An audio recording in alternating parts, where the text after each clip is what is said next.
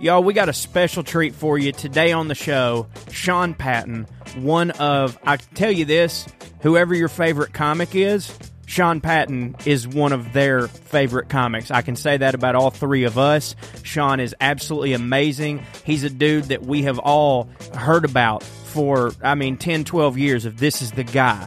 And you can check out his new special, Number One, on Peacock right now. And we're so, so glad that more people are getting to see what all of us comics have known for a very, very long time. Sean Patton is at the top of the list on dudes who should be bigger than they are. Don't get me wrong, Sean has carved out a wonderful career. I'm just telling you, he deserves more. And after you listen to this interview, which might be the best we've had on WellRED, you will agree. He is hilarious. He is insightful. He is, he's a thought-provoking man, but coming at you from a silly space, which, as you know, I respect a lot. We had a wonderful time. The boys sat down with him in the Starburn studio, and I was happy to tag along via Zoom. So you're about to enjoy a wonderful sit-down with the hilarious, the talented Sean Patton. Before that, as you know, go to TraeCrowder.com or wellredcomedy.com for all of our dates. The boys are going to be in Portland next weekend, sans me, because I'm on paternity leave with my new baby boy. But filling in for me is the very hilarious Tushar Singh. Also go to patreon.com/Trae Crowder for bonus Trae. Remember to listen to Drew's new podcast, Gravy Baby. Listen to me and Trae's podcast, which is about to celebrate its 1-year anniversary, Putting On Airs. And for bonus me stuff, you can go to parttimefunnyman.com. There's bonus podcasts, there's bonus essays, there's poems, there's videos. I read erotica, whatever you want. It's just a lot of fun. That's parttimefunnyman.com. You can subscribe for $5 a month, or you can just get it for free. It's the same. It doesn't matter. You can, like I said, if you would like to give me $5 a month, that's great, but you can also view the same thing for free, because I don't want money to come between anyone and enjoying my particular brand of silliness. Hey, I've talked enough about myself. I've talked enough about the guys. Let's get on with this interview with Mr. Sean Patton, everybody. You guys ever go to Birmingham, Alabama? Uh-huh. Oh, yeah. Frequently. If downtown, there's like a Waffle House in the town square, right? And it's the only... I walked in there once. I was there doing a festival. The place was a total fucking chaos, but there was no one in there. And I sat at the bar, and this woman comes out, and she goes, "Hun, you can order if you want, but my entire staff just quit on me, so I'm going to be the one making you the food, and I'm not a cook." And I was just, and I felt bad, so I was like, "No, it's fine." And I just got what I was going to. I still got the All-Star Special because I'm fucking a glutton. And it was the best. Oh, really? She made it with such care. Yeah. While just venting about her day, and I was like, yeah, just coffee and orange juice, and it was just like, this is the best waffle I've ever had at Waffle House. You missed out on a golden opportunity, because she 100% would have let you get back there and cook it had you asked her. I thought you were going to say something. No. You know what? Maybe that was a golden opportunity. I'm not dirty. I'm fat. I'm dirty. I want to know what's up with Barb. There's another one in Athens that's like that. It's like on the town square, right in the middle of – and that's where we were that night that Corey – what did you do? Did you set by him? That guy had trapped those ladies. Oh, yeah. This guy sat down in the booth with these ladies, and they were like, "Don't sit here." And then they were like, "Can we let us out?" And he wasn't being mean, but he was like, "Come on, you guys are, give me your number." And then Georgia frat boy, yeah, like classic, that like pleated khaki, New Balance, go dogs. Yeah. Then, I don't remember what I did because I was pretty fucking drunk. I think you started throwing fries at him over your shoulder. Yeah, something like that. Just trying to be a fucking gentleman, you know. Yeah. So we're good, right? Aristotle, we good? We're going right on. Well, hey, we're in it, everybody. We are joined today by the illustrious, the inimitable Sean Patton. Well, yeah, that was coming through. Oh, I know. You're right. I was banging on the table drum. Hey, Sean, thanks for being here. I mean, it's the pleasure's all mine. I've never been called illustrious or What was the second one? Inimitable. Oh, that's a good one. I think that's like perfectly describes you. I feel like, yeah, you're one of a kind, man. Well, definitely illustrious. Yeah, this is the pot calling the kettle black.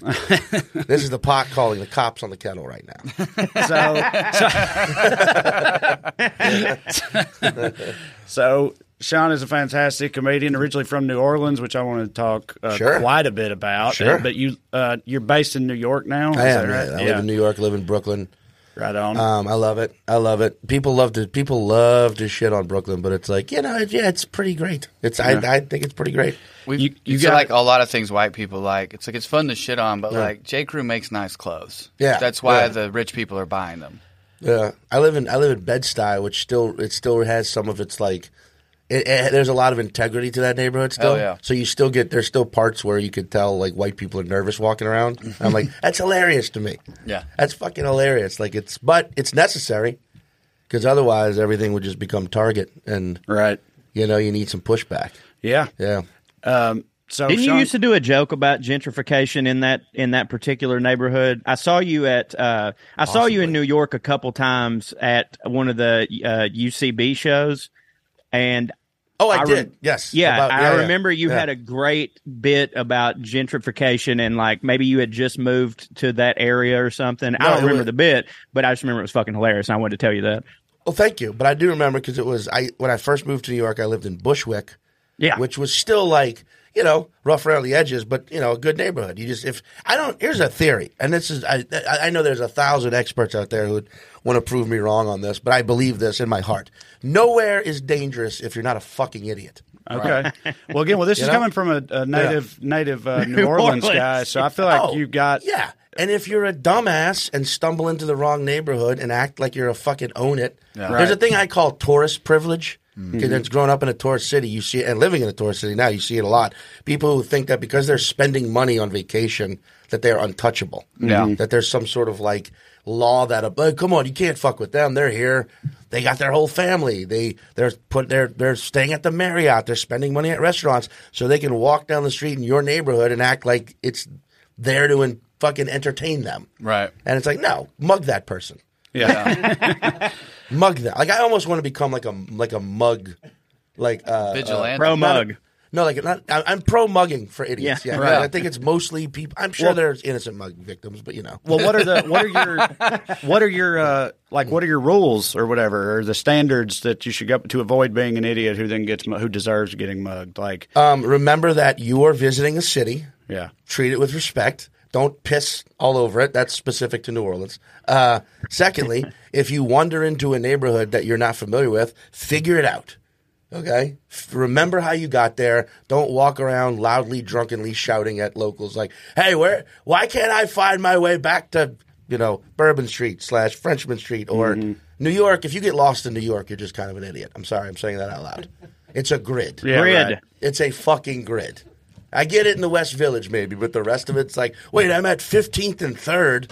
I'm supposed to be at 16th and 25th. How is that supposed to work? What am I to do? Yeah, right. I'm like, oh, no, stay here. Get mugged real quick. But you wouldn't get mugged that neighborhood.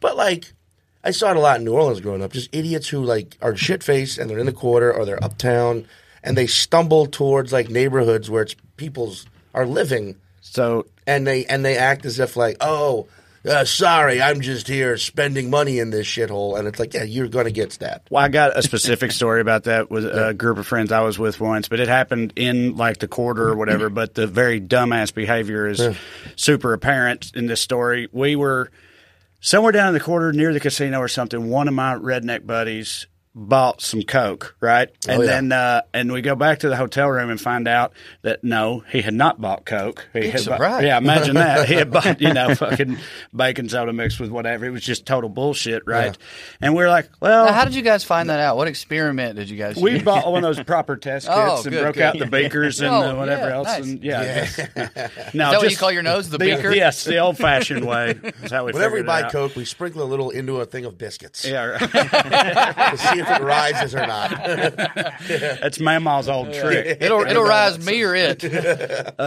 So anyway, this happens and we're like, well, that's a bummer. You know, what are you going to do?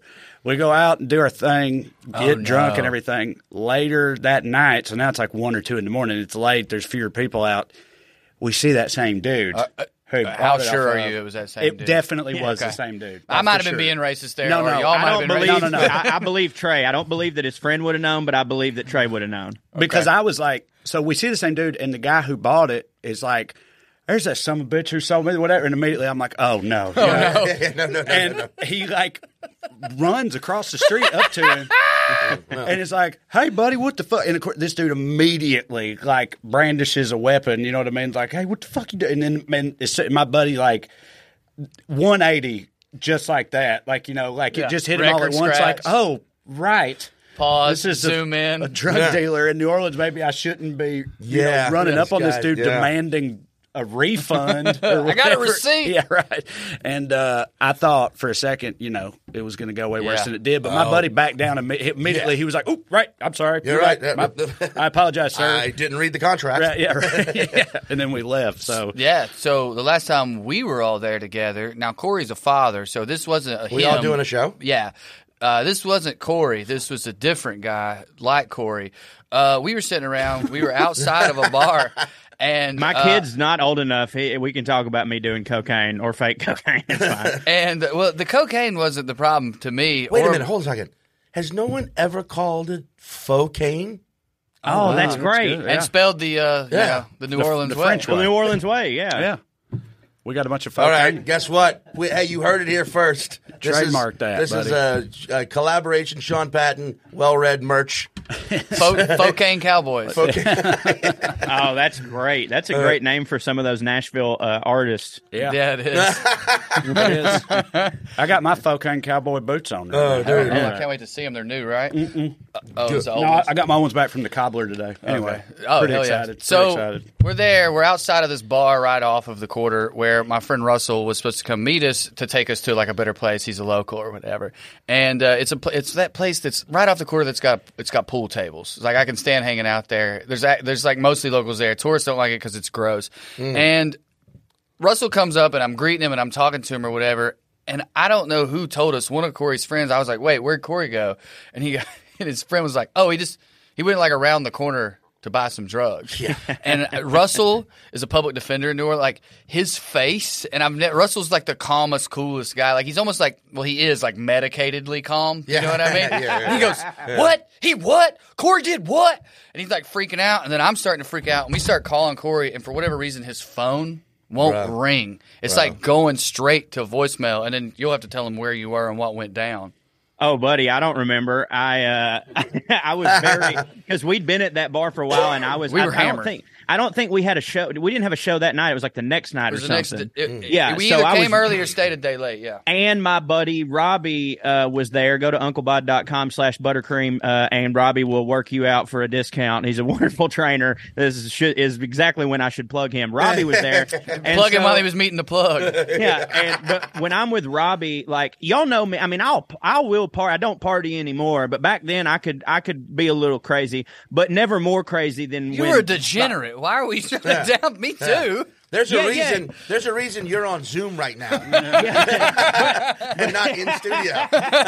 My bracelet will go off. But like when Robbie's around, I throw all caution into the wind. Like normal me, even if he likes to party, probably wouldn't follow a stranger in New Orleans to get drugs, but with Robbie I will. So that's really the part that I remember. And then I came back. You didn't come back with drugs because you said that he took you like. You were inside and you started freaking out. Yes, there was that. I'm a very paranoid person, and I want to say eventually. I want to say that like I had given him the money, and then he gave it to me, and I immediately went to give it a taste and realized that it was fake, and was like, I got to get the fuck out of here. That's what I'm saying? No. I have to like fuck my money. It's not about my money. It's just that like this is a scam. If I stay around any longer, he's gonna be like he knows my drugs are fake, so I gotta fucking kill him. You know what I mean? Yeah. Dude. So on my 18th birthday, my aunt Cookie, who was sort of estranged from the family, but you know, still family. Excuse me. She came over to my house, gave me a birthday card with $100 in it. Right. And to me, that was a fucking gold mine, right? I remember it was so much that when my mom asked how much she gave me, I told her 40, because I didn't want her to try and take her cut. Yeah, right. You know what I mean? And so like me and like two of my boys, we like go to Bourbon Street that night to be like, we got a hundo, baby, and I'm just going fucking, and it's like, you know, we burn up half of it in 8 minutes. But you know, New Orleans back then, it still is very easy to drink in as a minor. But back then, you only had to be 18 to get into a bar, but 21 still to buy booze. I think that might still be the case. And how would they differentiate? With an X on your hand. Yeah. That was you could lap it right off. I mean? Yeah.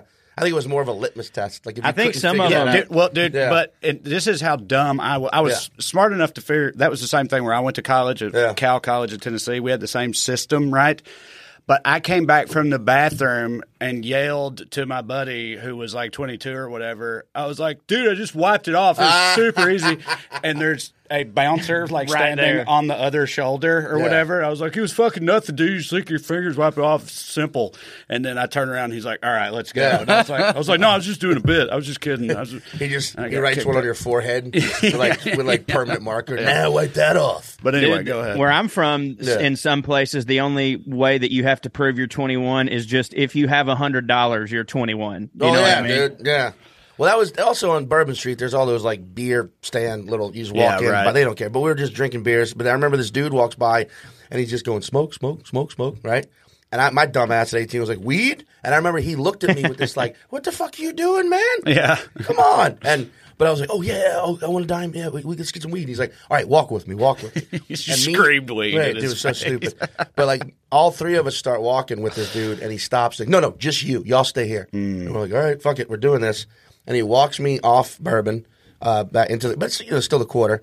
And he's like, all right, listen, don't turn around. There's a guy right now following us. He's a cop. Don't look. And at the time, I'm like, fuck. But realizing in retrospect, nice one. That was a nice little touch. But he's like, walk with me, all right? I'm putting the weed in your pocket. I'm putting a dime back. And I have like a jean jacket on. And I feel him put something in my pocket. He's like, I put the weed in there. Give me the money. And I gave him a 20. And he's like, go meet your friends back where we left them. I'll come back with your change. Don't turn around. I'm like, all right, I'm not getting that change back. I'm not that naive. Whatever, fine. And I make the block. I go find my buddies. They're still there. Kind of surprised I came back that quick. We walk off to go fucking, I got a dime. We go like off Bourbon again on the other side to like roll a joint or whatever. And we pull it out. And it is a little bag. I'm going to give you guys, what do you guess was in there? Oregano. Classic. Would love it if it were oregano. Yeah, right. At least you got something. Yeah. I hope it was like a card that said, you've been had. That'd tobacco leaves? That'd be a hilarious little trick. I'd be like, I'd keep that still. Anyone else? One more guess. Oh, man. Okay, can I ask a question? Did it in any way resemble weed or drugs? In the most morbid, twisted... Ashes. Like, ashes, yeah. Okay, ashes would have been great. It was boogers. Boogers. God. A little mini dime bag, one of those little dime bags. I'd rather be stabbed. With no sugar, boogers. Just a booger. I've got to say, like, that's boogers. Its own commitment, dude. Of course. Picking that many boogers to like fill up a dime bag, multiple dime bags. If you're running a whole scam based on boogers, like how long did it take y'all? Like, were you like immediately? I don't think I've ever seen a bag full of boogers. So like, right. I promise you, it is your brain. You will be surprised how quickly your brain goes. That's boogers. It's a whole different sticky icky, you know? I got a bag. But no, there was like a we all like took like, dude, that is boogers. That's not red hair. That's blood. You know, like that was like, oh my God. Yeah, it was. And I mean, the coup d'état was my friend finally just like opened. It was like, yeah, I think that's boogers. You know, but then that led to a whole philosophical conversation of like, what do boogers smell like? Right. Because we're always smelling them. We're all smelling boogers 24/7. You want to hear something super, super weird? And I said this to somebody recently, and they got grossed out, and I don't know why. But I can smell when someone has a sinus infection. Yeast? Jesus Christ. Dude. I don't know what it is. I've heard people claim this before. Does anybody here have a sinus infection? No. Okay, good. I used to perpetually have one, though, so I guess I smelled like shit to him all the time. It's not super. It's a little sour. It's like I first noticed it with my wife. Like every time her breath smelled a certain way, she had a sinus infection. And then I started noticing it like at certain times of year. Like playing basketball, you're guarding a dude, and you're like, oh, and then you get sick the next fucking day. So anyway, maybe boogers smell like whatever the fuck. It'd be hilarious if you were in the MCU and that was your only your only talent. There are people. I was thinking the exact same thing. There are people, I think, who can like that's not an isolated thing. Like there's maybe they could train dogs to smell a certain dog or something. But I think there's also there have been people who can smell diseases on other people or whatever. Before, which is now I just love the idea of like low rent. MCU, like you can smell sinus and we can guess the same thing at the same time always. It helps no one, but he can do it. It's funny if they were trying to make me like be able to smell cancer. We were trying to create this guy so he could, you know, snuff out cancer quickly, and it's like, nope, just sinus infections. Well, it's a start. If I ever found that guy again, I just want to know, like, did you have multiple bags of boogers, right? Yeah. Or just one for like the ultimate sucker of the night? I know, which was me. See, I have these. I got $20 because you said weed. That made him mad. Yeah, I got these questions. That's what I'm saying. Like that's. Yeah. You know, are they all his boogers? He running a booger operation? Exactly. Like, 'cause like, that's a lot of boogers. I bet you could convince people, hey, give me some of your boogers, you know. You probably like that. What? Yeah. I'd do it. $1 per booger. I got a booger racket in the French Quarter for some 18-year-olds. If somebody tried to buy my boogers, I think nothing would scare me more. I mean, that's someone – I love that idea. Of like, listen, man, like negotiating, like $2 a booger. That's my final offer. Like, I don't know. Why do you want these? Why do you care? They're just boogers. It's a seller's market. But he's also got to keep his like, you know, his cost of goods sold and everything in mind with that. You know what I mean? It's like even the dumbest teenager, all I can get for the whole bag of boogers is $20, which means I can't. Which means I can't spend more than a buck a booger. Because how? Well, I don't know, man. Then it's going to eat into my margins. 50 cents a booger. If we're really thinking about it. Yeah. Well, dude, how big was the bag? I was about to say one of those little dime bag. Like, full of boogers. Yeah, full of boogers. Was it like bulging out full of boogers, or just boogers at the bottom? No, it was definitely stuffed to the fucking brim, like a full bag. Just shake boogers. Yeah. Boogers at the Bottom is the Focaine Cowboys' first album. Boogers at the Bottom. Boogers at the Bottom. Focaine Cowboys. So I've always said that New Orleans is my favorite city in this country because it's so much fun, and also like I'm a fat kid. I love food. Like for me, a big part of probably the thing I like the most about traveling as much as I do is all the different food and stuff. Oh, sure. And, you get drunk anywhere. Right, yeah. But New Orleans, I think, has the best food and the best drinking and all that, and it's just rad. And I think it's also different than every other city in America. Definitely, yes. Very culturally. Very European. Yeah. Who just said that? Did you say that? European? They both did at the same time. They both said it. You had that skill. You said it. Yeah. Because I remember one time another friend of mine who had gone to Europe when we were kids, he went to New Orleans and he told me, he's like, it's kind of a European feeling place. And it's one of those things I'll never forget because it pissed me off so much. At my old day job, I repeated that statement before I had been in New Orleans. I said, oh, yeah, my buddy said it's a European type place. And this girl that worked with me who was from New Mexico who thought I was a stupid redneck piece of shit, she was like, she immediately goes, well, like, I don't really think you can classify anything as being just European because Europe is such a, you know, it's made up of so many different places and whatever else. Bitch. I know. And I was like, well, he's been to Europe and he said that, not me. And she just wasn't having it. She used to brag about drinking coconut milk when you could only get it at Korean grocery stores. That was her line. But anyway. Oh, dude, trust me, that kind of shit. That I hate. I don't like anybody that weaponizes their education. Right. Yeah. Because the thing, I mean, and this is, I know this will probably piss people off, but I don't care. I don't look at high education as a super achievement because no one decides to get a larger education until they're already fucking educated. Right. See what I mean? Like, no one, like when you're a fucking kid, no child is like, I want to go get a bachelor's degree. You know what I mean? Like, we're all forced into school. No one wants to do it at first, but you end up doing it. And then once you understand how important education is, then you decide to further it. But there's some people out there who use their education, like, I did this. Well, also, dude, some of it is people that just don't want to leave. Like, they're rich kids and they know their parents will pay for their college, and they're like, fuck it, fuck the real world. But also, Chad Daniels used to have that bit about, I think now his ex-wife, but his wife at the time was a PhD in some kind of fancy sciencey thing or something. And he had this bit about how, like, everybody thinks she's brilliant because of that. He was like, yes, she's like really smart about that one thing. Yeah. He was like, she don't know shit about all kinds of other stuff, you know. Yeah. And that's how a lot of those people, you know, like, I think education's important, obviously, but people who like use it as like, oh, but I've I studied that. It's like, but did you live it? Yeah, you know, it's like the thing that's going on with the kids in schools and who, I mean, I don't want to bring it down, but you know, like they're like, let the gun experts handle it, and like, oh, you mean someone who's probably never had a weapon fired at them though, right? Just studied. Also, someone who's obsessed with guns. Yeah, yeah. It's always somebody who's fucking a gun. That's funny because someone once used on me the fact that I didn't go to college as a reason why I couldn't have the opinion. I think we need to do something about the guns. As if I would have learned that, Corey. I don't take it back.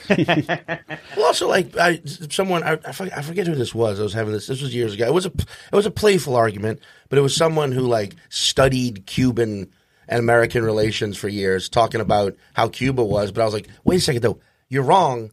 I've been to Cuba. It doesn't work like that. Right, right. Like, I've actually been there. Yeah. I was there for a week.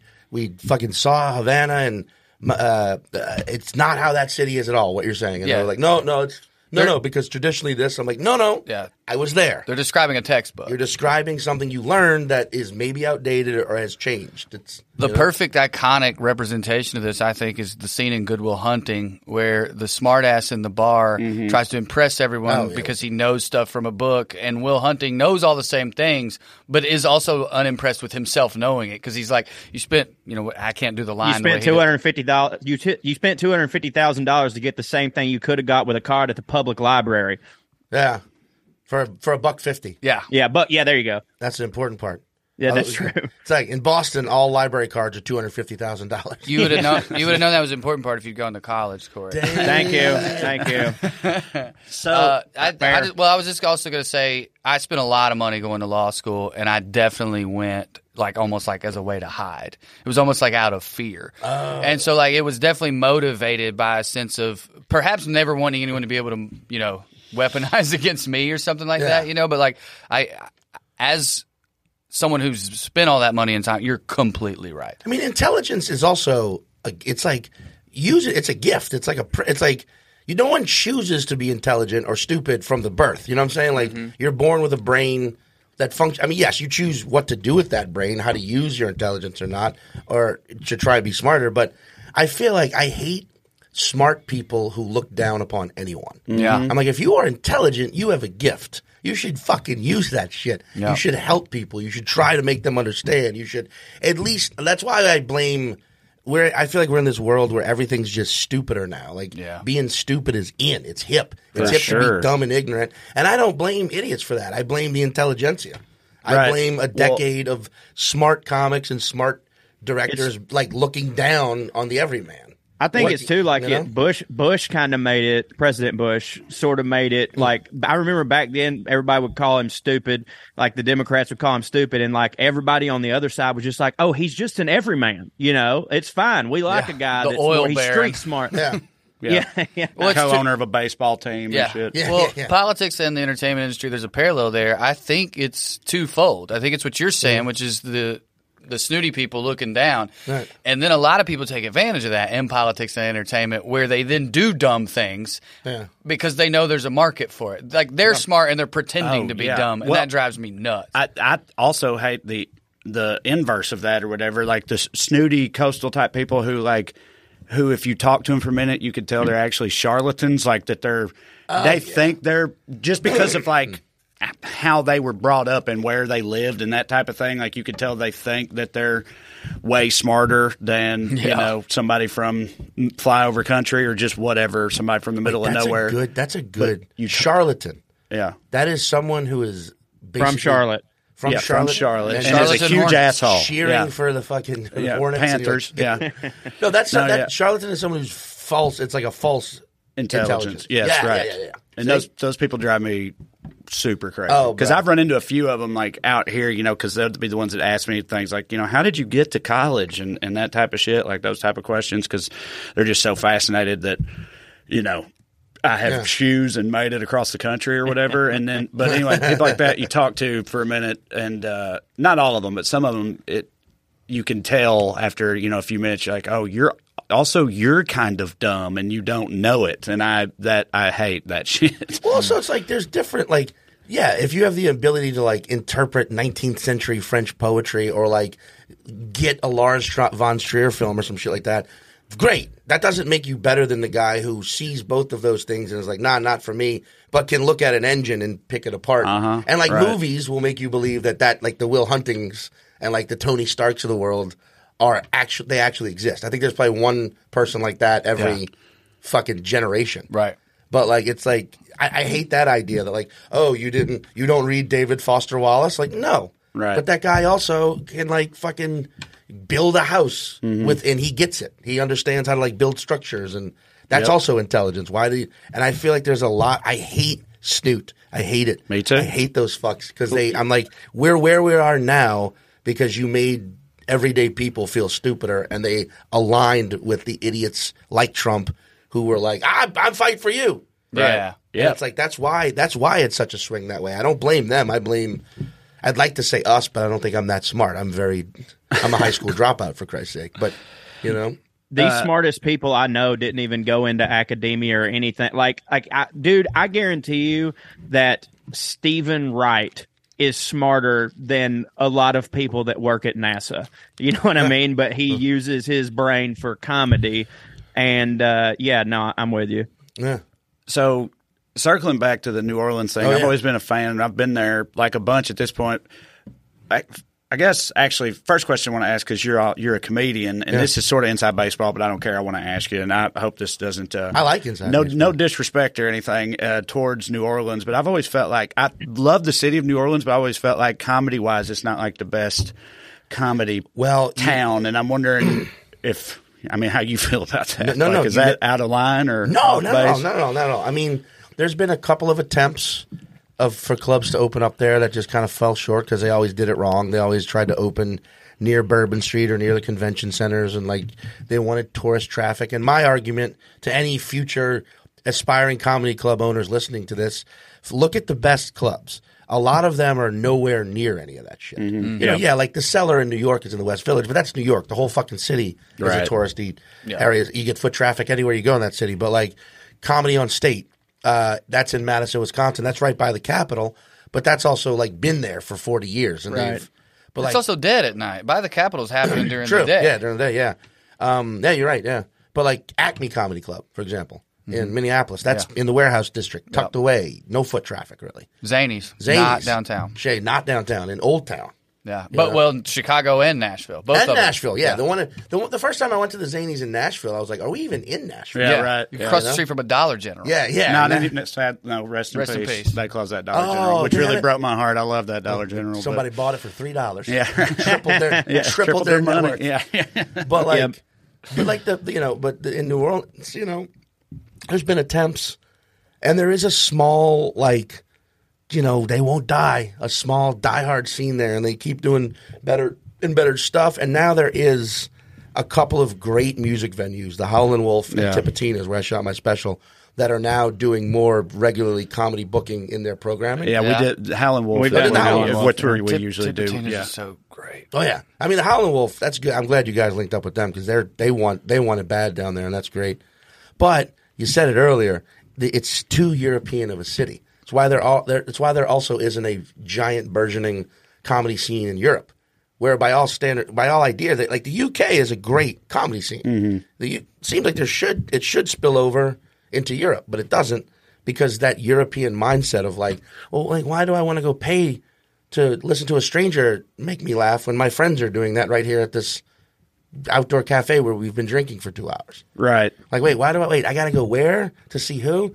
I don't need to do that. I'm having a great time here on this boat. My theory was always like a simplified version of that, I guess, where I always just figured it was that if you're in New Orleans, whether you're visiting or whatever, like you're there to do other shit that isn't stand-up comedy. Right. Like, whether that stuff is just walk around getting hammered or whatever and eat a shitload of gumbo, either way, it's like – it doesn't include a stand-up show. Do you know what I mean? Sure. Like on the itinerary or whatever. Nor would comedians want it to – like doing stand-up in touristy places where they are just the walk-up tourist people is like – it's fucking horrible. Like granted, as y'all know, I'm banned from the whole city of Myrtle Beach from doing comedy. But like my theory on it was always like Wait, can you explain how I can also do that?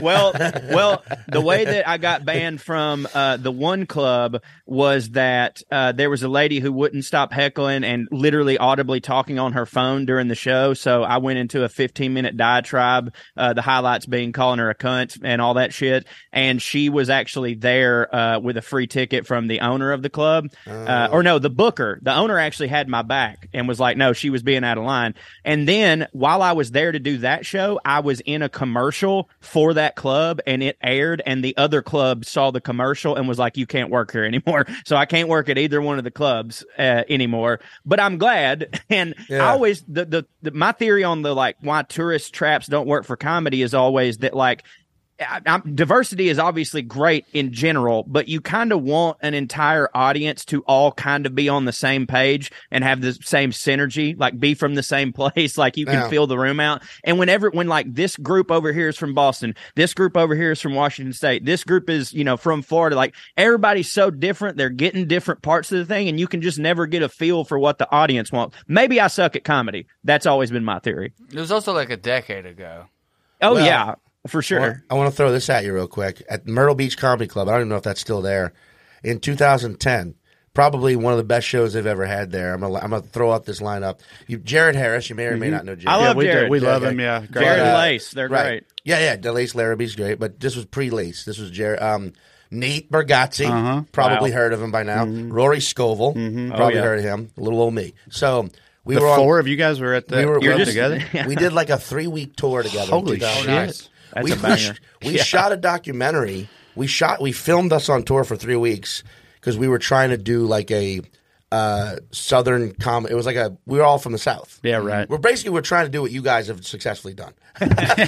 Seriously, no shit. We were trying to be like, look, we're four guys from the South. We aren't dumbasses. Yeah, yeah. Well, except for Nate a little bit. Right. Okay, no, love him. But he was the most southern by far of all of us, right? But with the Italian last name. Right. Bagazzi. But like we're like, look, we're gonna drive around, film ourselves, do this documentary, us touring all through the South. We're not idiots, the crowds are good. And then we shot it and it was good, but the guys we hired to do it turned out to be dipshits. No offense, but we've had that experience. Were they from the South too? No, they were both New York guys. They were younger, and at first it seemed like it would work, but afterward it just a lot of infight, a lot of just beef between us and the way they want to do things, and then ultimately, like we got the footage, but it's just hours and hours of raw. Does it? Oh, footage. So it don't exist. Like we can't watch it anyway. One day, Nate's got billions of dollars. Make him pay somebody to do something with it. Rory and I have talked about. I mean, we haven't talked about this in a long ass time, but one day, getting Jared and sitting around and actually watching all of it, and just picking out clips. But you know, who's got the time? But maybe one day. But we went to the Myrtle Beach Comedy Club. We did. A packed-ass house on a Friday night, and each and every one of us ate copious amounts of shit. It was just no one could break them. Everyone. You'd go out and you get that one initial like new guy on stage laugh, and then I still think that's probably the best show that's ever happened there. Right. Because I mean, so just Rory and Nate. The fact that you saw those two guys in there, and no one gave a shit. No one. People were just like. And dude, when Nate was, I won't say first started, but like first started headlining in the South, because like he was just one club over. I'm from Chattanooga, like he's always been. It's like Roy Wood Jr. They were beasts from the start. Yeah, so like it's not like that was back when Nate didn't know what the fuck he was doing. Like he did. That guy's always he's always known. Always. Well, keeping with the inside baseball stuff for a while. You have seemed to me. So I did. Did a couple of the same festivals you were on like years ago and everything, which is my introduction to you. And you were always one of the dudes that like all the comics were like, you know, Sean Patton, fucking that guy. That's awesome. And the common guy, the first, yes, right. Well, actually, you probably don't remember this show because it was very lackluster, the show itself. But I got into Red Clay. Those are the only ones we remember, Trey. Red Clay, the first one, yes, in Atlanta. And that was like a bit – because that was a fucking murderer's row of a lineup. And I was super pumped to be on it. I was still living in Knoxville at the time. On the way down there, my truck broke down outside of Rossville, Georgia. I had to get – he had to send somebody to come pick me up, and I borrowed his truck in Chattanooga and drove it the rest of the way. So I'm almost late to my first show of that festival. And I pull up, and again, I've seen the lineup. All these great comics are on it. I'm so pumped to be on here. I'm sweating bullets that I'm going to, like, miss it or something because of the car trouble. I get there right in time before it starts. I go in there, and then the show was, like, not any good. Like, the crowd wasn't good and everything. Like, all the comics on it were great, but, like, the crowd was small. We weren't some of the shows at Red Clay that year were awesome, but this one was, like, at 11 o'clock at night in some bar, and it just it was a big disappointment from where my expectations were. But you were, like, near the end of that show, and you were perhaps the only comic that night who truly did well. Like, that's, I remember, like, everybody was in the back like, what the fuck, man?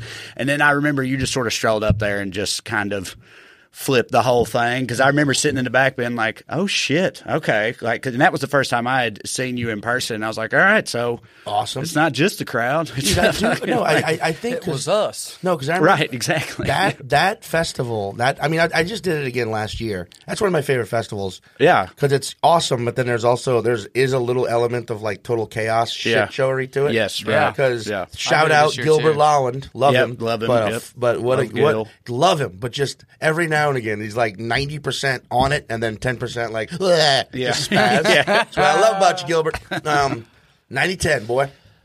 But he, I remember that show specifically because if my recollection is as accurate as I think, it was in, like, a basement of a bar. It was, And I don't know if you saw this, but I pulled up, again, thinking I was late, and I pull up in the parking lot that bar's in. Right. There's a huge line of people, and I was like, fuck, yes. Yeah. Then I get up, and I realize that line is going into the nightclub that's above the bar where we're at. Yeah. So I, like, passed the line of people on my way down the steps to this and walk in there, and there's hardly anybody in there. And I was like, it just the roller coaster of emotions. I mean, it was all set up to, like, be ridiculous. Well, you know what's funny is the reason I remember that show, and I won't say his name up because I don't dislike the guy, but I remember it was one of the comedians up before me did a thing that is one of my top 5 comedian pet peeves, which is just immediately start blaming the audience. Right. Immediately start being like, well, you guys clearly don't like jokes, so I'll just Yeah, it's like, I get it. I know. We've all been to those fucking shows. They still happen. They will always happen from time to time.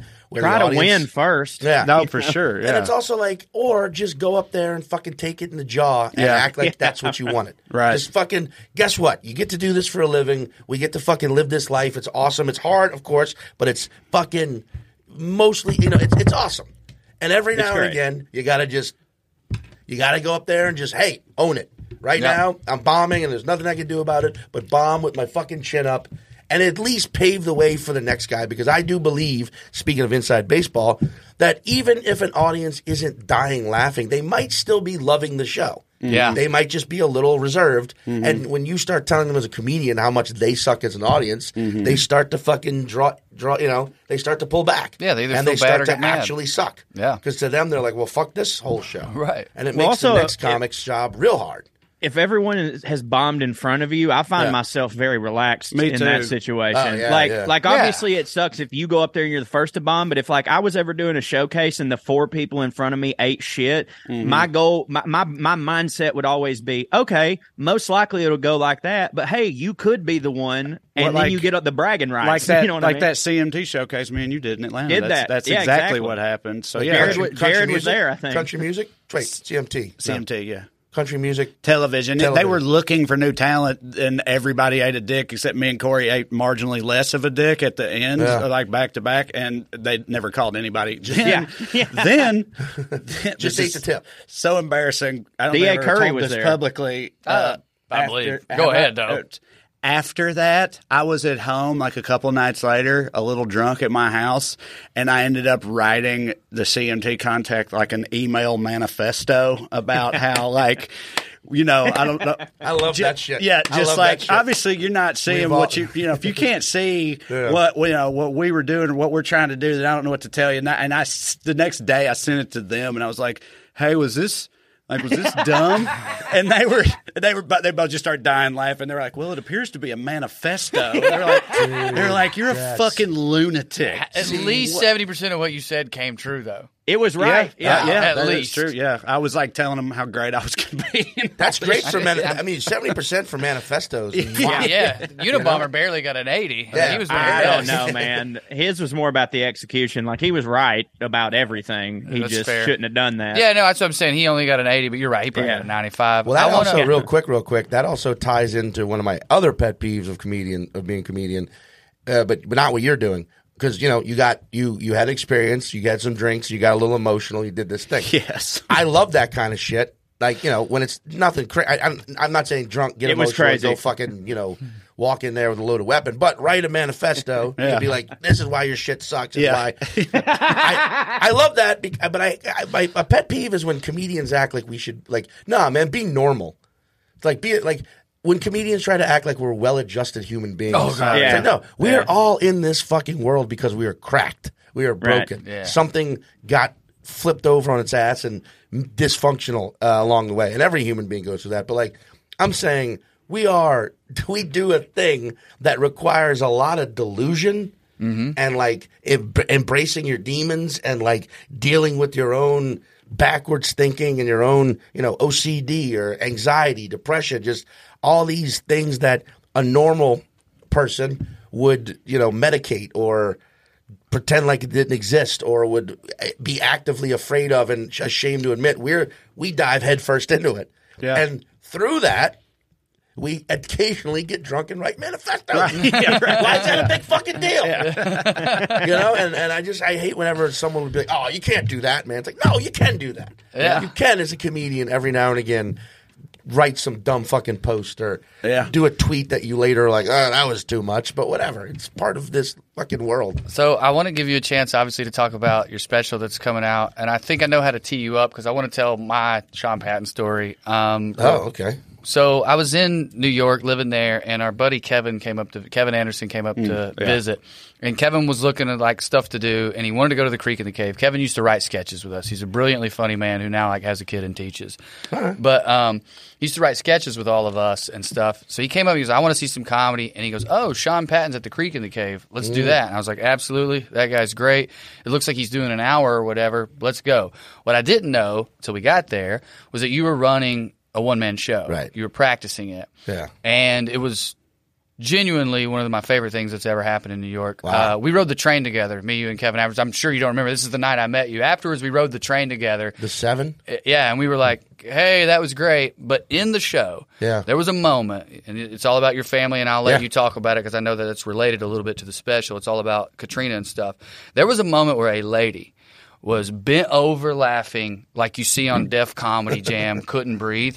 And another lady, and these were both in front of us, kind of flanking me and Kevin, was crying her eyes out because you were talking about some tough stuff. Yeah. And I'll never in my life forget that. It like I came this close to like saying something to you that night, like, we should all just stop stand-up comedy and do one-man shows. This is where it's at. Like I was so moved that for a second I was like, this is the future of everything, of all art. You know what I mean? But it was really, really, really, really impressive. Thank you. And then we talked a little bit about that last night when we were drinking together. And you said that some of that stuff is in the special, or a majority of it. Okay, because I did that. Yeah, that was a one-person show I was doing because I wanted to do Edinburgh. Yeah, I think every single performer on the fucking planet should do Edinburgh at least once. Did you take that over there and do it? Uh-huh. Well, I'm getting ahead of the game. Go ahead. But I know like a lot of people would disagree with that statement who've been there. I know a lot of American comedians specifically who've been to Edinburgh fucking hate it because you can't just go over there with an hour stand up. Right. It's to them that's not what they want. They want a theme. They want a arc to it, and I know a lot of fucking American comics also are like, but they don't laugh. They just want. It's like, no, they laugh. But they just want a show. They want a story. They want a story. It's like it's that simple. So take an hour, stand up, and string a narrative through it, and you're fine. Mm-hmm. But otherwise, if you're just up there being like, "What else? What else is going on?" They don't want it. They don't want that shit. I get that. That's my comedy pet peeve, by the way. What? What else is going on? What else is going on? It's like you're supposed to know. You know what's going on. I came here for you to tell me. Well, there's also this idea that audiences in the UK don't laugh a lot. Yeah, they absolutely do, but they are a theatrically trained society. So to them, they don't. They laugh, but they'll keep it in. They'll keep it tucked a little bit. They're supposed to be quiet right now. They're supposed to be a little tucked, and you just. That's why we did so well over there, Trey. Yeah. Right. I mean, dude, performing in the UK has taught me a lesson that this sounds fucking insane for any comedian to say, but you got to get to a point where you don't need laughter to know something's funny. Yeah. You have to know in your fucking brain and in your heart and in your being, like, nope, that's funny, regardless of how the audience reacts. Anyway, right. So, yeah, I did that show. I took it to Edinburgh in 2017. It was a dope-ass, a great experience, but it was a lot. You know, it was a lot of, there's a lot of emotional, but not like hokey, hacky bullshit emotion. Just, it's a lot, that show. And then I got back to the States, and I was like, I just got to shelf it for a minute. Just because I'd been, you know, banging away on that hour for over a year. And I was like, let's just shelf it and just – I was on the road a bunch doing clubs. That hour was hard to do in clubs. I bet. Hard because, like, you know, because you needed them to stay with you for a whole narrative. Yeah. And sometimes it was great. In certain clubs, I did it at Acme for a week, 7 straight shows, worked beautifully. Yeah. But that's just a little bit better of an audience there. They're a little bit more – but then, you know, I tried it at a fucking Albany Funny Bone once, and it was like, I'm going to abandon this. Did you So it is comedy. It is a comedic, right? Yeah. But it's got like a lot of heartfelt moments in it and stuff too. Like you said, people were crying and laughing. Yeah. When you did it in the club, did you like set that up? And did you tell them like, hey, I'm about to do something a little bit different? You just did the thing, and sometimes it worked, sometimes it didn't. Because like the actual like heartfelt moments are, you know, it's probably condensed into only like 3 or 4 minutes of the show. Yeah. But it's still like it's just one moment that then leads into another. You know, but. It's still comedy. It's a full-on comedic. Like, I don't – the big trope of Edinburgh shows is 40 minutes in, that's when you find out the dad dies. Yeah. Or whatever. And it's like, that's not what this show is. It's still it's a comedy show, but it just has one – Damn, I don't know if I can ever go to Edinburgh then if that's like the cliche over there. Yeah. But if kill him up top. Yeah, kill him first. I'll start with my dad dying. I'll lead with that. Exactly. But then if you make it funny – that's my whole thing about comedy. It's like if you make it funny, it doesn't matter how you do it. Right. If you take them down a winding road and then it's like – whoa, where are we going? And all of a sudden it's like, ha-ha! And it's like, oh, that's funny. Great. I don't think everything has to be set up punch. I think sometimes the setup can take 15 different turns and forms, and the punchline can take the same, if not more. Right? Anyway, so in Edinburgh, I do the show. I come back. I shelf it. Then 2018 hits, and I'm on the road a bunch, and I'm working on this. Me and my writing partner, a guy I write scripts with named Rory Windhorst, awesome dude. We sold the show to FX, right? And we, you know, which is basically just you get paid to write a pilot, yeah, right? Mm-hmm. And develop it with their producers. And that took from early 2018 till November 16th, 2019. It's my birthday because that was the day they passed on it. Ooh, happy birthday! Bitch. I know, that's just the way, bro. And they spent, and I get it. We're 50 minutes into this podcast, you just killed your dad. I know, right? Yeah. But so that year and all that time was really all my focus was like I was on the road doing stand up, but I was also focusing on developing this pilot. And you know, FX is a dope ass network. They're great, but you know, just the show eventually, like anybody who's ever sold a TV show, we live in the land of that. Just sometimes after developing it for a year and 8 months, you realize this isn't. Well, in my experience, that's exclusively what happens. Yeah, right. That's the part of it, right? Yeah. Sorry, 100%. For a year we thought this might hit, but now it don't. Yeah. In fact, if you can just weather that out for 2 years, then they buy the show. But usually, no. But like then that happens, and that was late 2019, and then of course pandemic, right? But then, during the pandemic, I had a lot of time to think about it, and I was like, why the fuck? And I just pulled it back off the shelf and was like, why am I not? And then once we start going on the road again, start doing shows again, I just started, like, using more and more of that and then adding in elements of, like, you know, bits that I've been doing over the years. And then by the time we started or shot the special, which was February 2022, it was like, oh, this is that Edinburgh show that you saw, and then, like, with – you know, 20 more minutes of stand-up put into it that fit the whole thing. Yeah. That makes it more – because someone – I can't remember who fucking said this, but it stuck with me hard. They were like, your first hour has to leave the audience with a complete idea of who you are. Yeah. They can't be confused. They can't know – like, I don't really know. They got to at least go, oh, I see who you are. Mm-hmm. And so that first hour I was like, well, then let's just go with the most personal shit I got. Which I always talk about personal stuff, but it was like that. So it's 87 minutes long. It's a long special. Right. But I will argue that it doesn't feel like 87 minutes because there's a point to everything. It's a you're following along a narrative. It's not just random ideas. I got nothing against people who do that, but I'm just saying there's a reason it's 87 minutes long. Right. And so I love it. Out now? It's out. It's on Peacock right now. Oh, yeah. What's it called? It's called Number One. Number One. Yeah. It's like a quadruple entendre, but you got to watch to see why it's called that. Right. But also, like, it's, you know, it's on Peacock. It's been out since December. But that's what's amazing about streaming. They're like, no, don't promo till it's already out. Yeah. So that we can right now, you listening to this right now, can watch it on Peacock right now instead of worrying about saving a date. But yeah, it's been out. I love it. Check it out. It's on Peacock. If you watch the free version with commercials, know this. They let me choose the commercial break times. Okay. Oh, that's so great. Yeah, they let me choose. So it is not going to just cut to commercial mid-bit. Like I spent a fucking 2 days picking the exact time codes of like, all right, there it is. Now we can break here. Then we come back. Yeah. Did you come to them with that, or did they give you that as an option? Or were you just like, option. Please? Okay. That's like great. If you're like a paid customer, there's no commercials. But I think there's like a tier where you can watch everything with commercials for less money. And they were like, do you want to pick? They asked me if I wanted to. And I was like, fuck yeah. That surprises me. Yeah. They're trying. Peacock's trying to like. Dude, they're crushing. All their original shit is awesome. I'm a real big fan. Like, I just now got into it because our buddy Earl is in one of their shows, and I was just going down their list and like, dude, Peacock is the place to be. So that's great. Well, and for forever perpetual shout out to Michael Che because he produced it and he brought it to Peacock like himself, and he championed it, and he's a fucking angel of a man.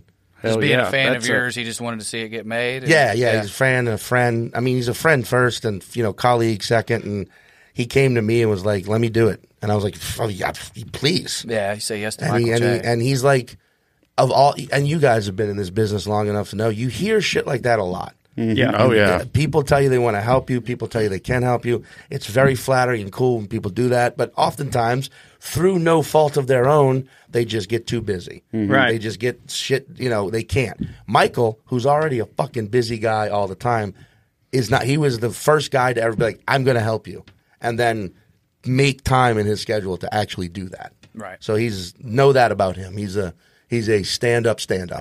That's great. Oh, yeah. Yeah, that's awesome. So one of the questions I wanted to ask you about comedy, because you're great at storytelling, if you guys don't know, Sean's got so many different like self-contained clips you can find on YouTube from This Is Not Happening or Comedy Central clips or whatever that are like stories that are 10 to 20 minutes long or whatnot, and they just they're all incredible. The one about you and your buddy getting gay bashed and him. Yeah. So I don't want to spoil it. You guys should check it out. Him and his friend were pretending to be gay. Me and Drew used to do that. Remember, we would pretend we were having a lover's quarrel. Yeah. Yeah. Me and you would just make out though. Yeah. Me and him would like pretend to be in a fight in a bar, like a couple's fight in a bar.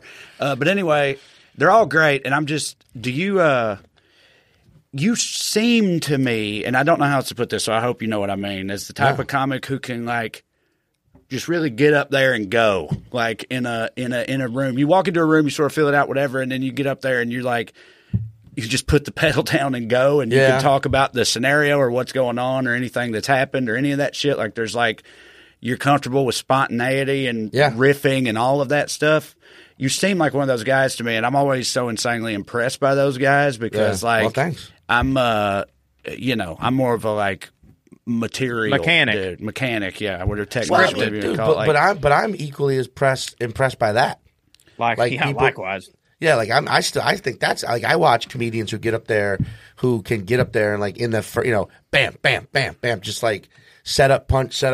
Like that impresses the shit out of me. Like I watch that and I'm like, fuck, man, because believe you me, some nights when you're on stage and you're like, oh, I've got to get this audience to stay with me for a 15-minute journey versus the comedian right before me who just laid them the fucking waste with like, in a 15-minute set, 10 jokes, 12 jokes. I think that shit's equally as impressive. But have you just always been that way? Like, it just came naturally to you to be that way? When I first started, I've always stored, like even, as making your friends laugh, it was always me telling stories as a kid, you know, as a teenager. I was never a class clown. I was the me and five friends skipping class to smoke fucking bowls in the woods clown. Yeah. You know, that was me. And like, but I've tried 1,000 times, like, just to write like simple, like, I'm going to write just a joke. And fuck it. I always end up just making it longer. Or like if a joke comes to you on stage sometimes, every comic writes on stage sometimes. And I'm like, oh, that's perfect. That's just a nice opener. And then I'll sit down and tinker with it. And I'm like, no, now it's 6 minutes long. It's just, it's good in some cases. I'm definitely the guy who I would rather do an hour set than a 10-minute set. Oh, yeah, right. Any fucking day of the week. But like, you know, I'm also like a kind of shy, reserved guy, I think, normally. Like I've had like, people have traveled with me and the whole time been like, are you all right? Are you mad? Are you pissed? I'm like, no. I know how that goes. I'm just like, you travel with my wife? Yeah. Yeah, but I mean, yeah, I'm like, this sinus infection, this sinus infected woman. I just don't want to get sick, lady. No. But no, I just like, I think I'm, you know, I've been doing this for 21 years now. I think just like the way my head, like when you're on stage, it's just something subconsciously unleashes, you know, and like, I love being on stage and just going, but I also like to have a map. That's why I don't do crowd work. I'm not against crowd work. I think there's some great crowd work comics out there. I think some people do it. You know, last night, Jay Okerson, you know, he's in LA right now. That guy's one of the best. No, say, right. Yeah. That guy's one of the best at it. Yeah. You know, but I also just don't, to me, it's not as enjoyable as like doing a bit that I've written and like honed and like, but make it seem like it's right there in the moment, which it usually is, but. It's still, so for you, it is kind of a hybrid, because that's what I'm saying. It's like watch you, and it feels like you're doing the in the moment thing or whatever. But so you're like you've got like a general roadmap in your head when you're starting out on a thing, and I you just sort of I make a set list every set. Okay. I can show you on my phone. I have a decade of sets just on my phone. Okay, right. I make a set list every set. Do I stick to it? We see. We find out. Right, okay. But yes, I do. I like to have a map, but I will allow myself, hey, jump right the fuck off it if you need to. Because that's like you say, like Big J's great. But Sam Talent is really good at that type Sam's of thing too, like that. Yeah. And that love Sam. You know, that type of shit's just always like fascinating to me. And it's like I said, you seem like you're somewhere. You don't do crowd work, but it's like a hybrid thing. Or you like come across. You're not afraid to go on a tangent that wasn't rehearsed. Oh, 100%.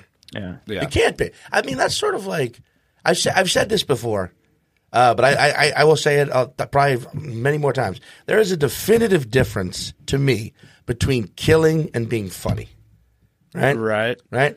You want the two to intertwine, but like you can do one without the other. Does that make sense? Yes. Yeah. My guy that opened for me this weekend, Donnie Sangstack, told me a great story about this exact concept. But you could continue if you want, and I'll tell you what. Okay. Well, it's not that much more. It's just that, like, I think you get so much focused comics who are like, I gotta kill, gotta kill, gotta kill. But I personally believe that if you go in there with that mindset, you're gonna start pandering, and you're gonna start, you know, you're gonna start aiming lower and lower because you just gotta kill. And you're afraid to actually be funny. And I've been guilty of that many times, right? But being funny is always more of a risk. Being funny is harder. Any performer worth their salt can kill. Being funny is way more difficult, but way more real and way more enthralling for both us performing and the audience watching, right? But it's more of a risk. So, but then sometimes you take that risk and that leads to the kill. I look at it as a night of drinking, right?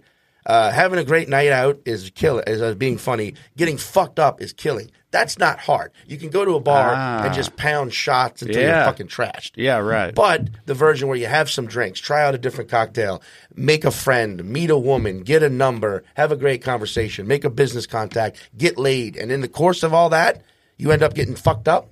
You've achieved that. That's how I look at it. Like, you got to take these risks, and in the course of it, you hope it kills, but it's always, to me, more worth it to be like, oh, let me just try this fucking thing that I love. And even if it bombs, you're like, well, at least I know now. At least I have a beat on it. At least I could figure out how to make it work better. Versus, I'm just going to abandon. That was the thing I used to make fun of. That was the thing L.A. comic. We used to make fun of. I don't think there's really that big of a difference between L.A. and New York comics. Just New York comics have a little more. We just have more stage time. But it used to be a thing of L.A. comic, show up. Do 5 new minutes they thought of the car ride over. doesn't get anything, berate the audience for 5 more minutes for not knowing who they are, or I don't need this shit, and then closing with 5 minutes that they did on Conan 2 years ago.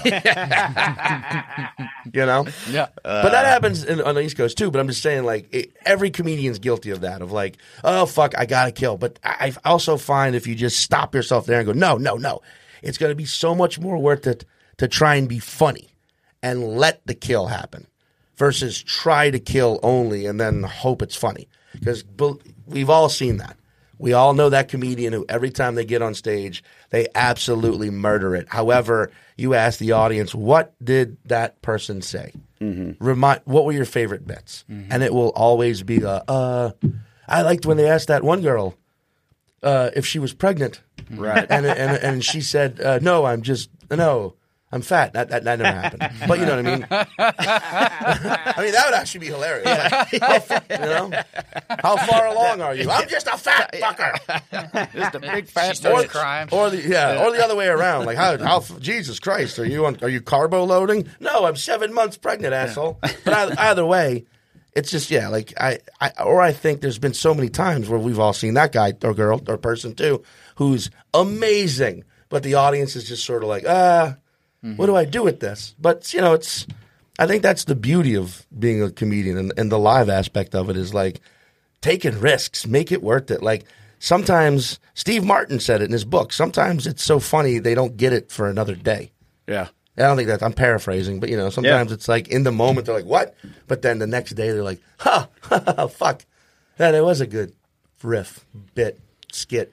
Yeah, well, dude, you're like you're like both the comic and also an absolute killer at the same time. You guys got to check him out. Like I'm saying, like I go to at those festivals, it was always like you were the dude, but then also in the actual, it's not just the back. You're not playing in the back of the room. It's not just the back of the room that's laughing. You're fucking destroying everybody.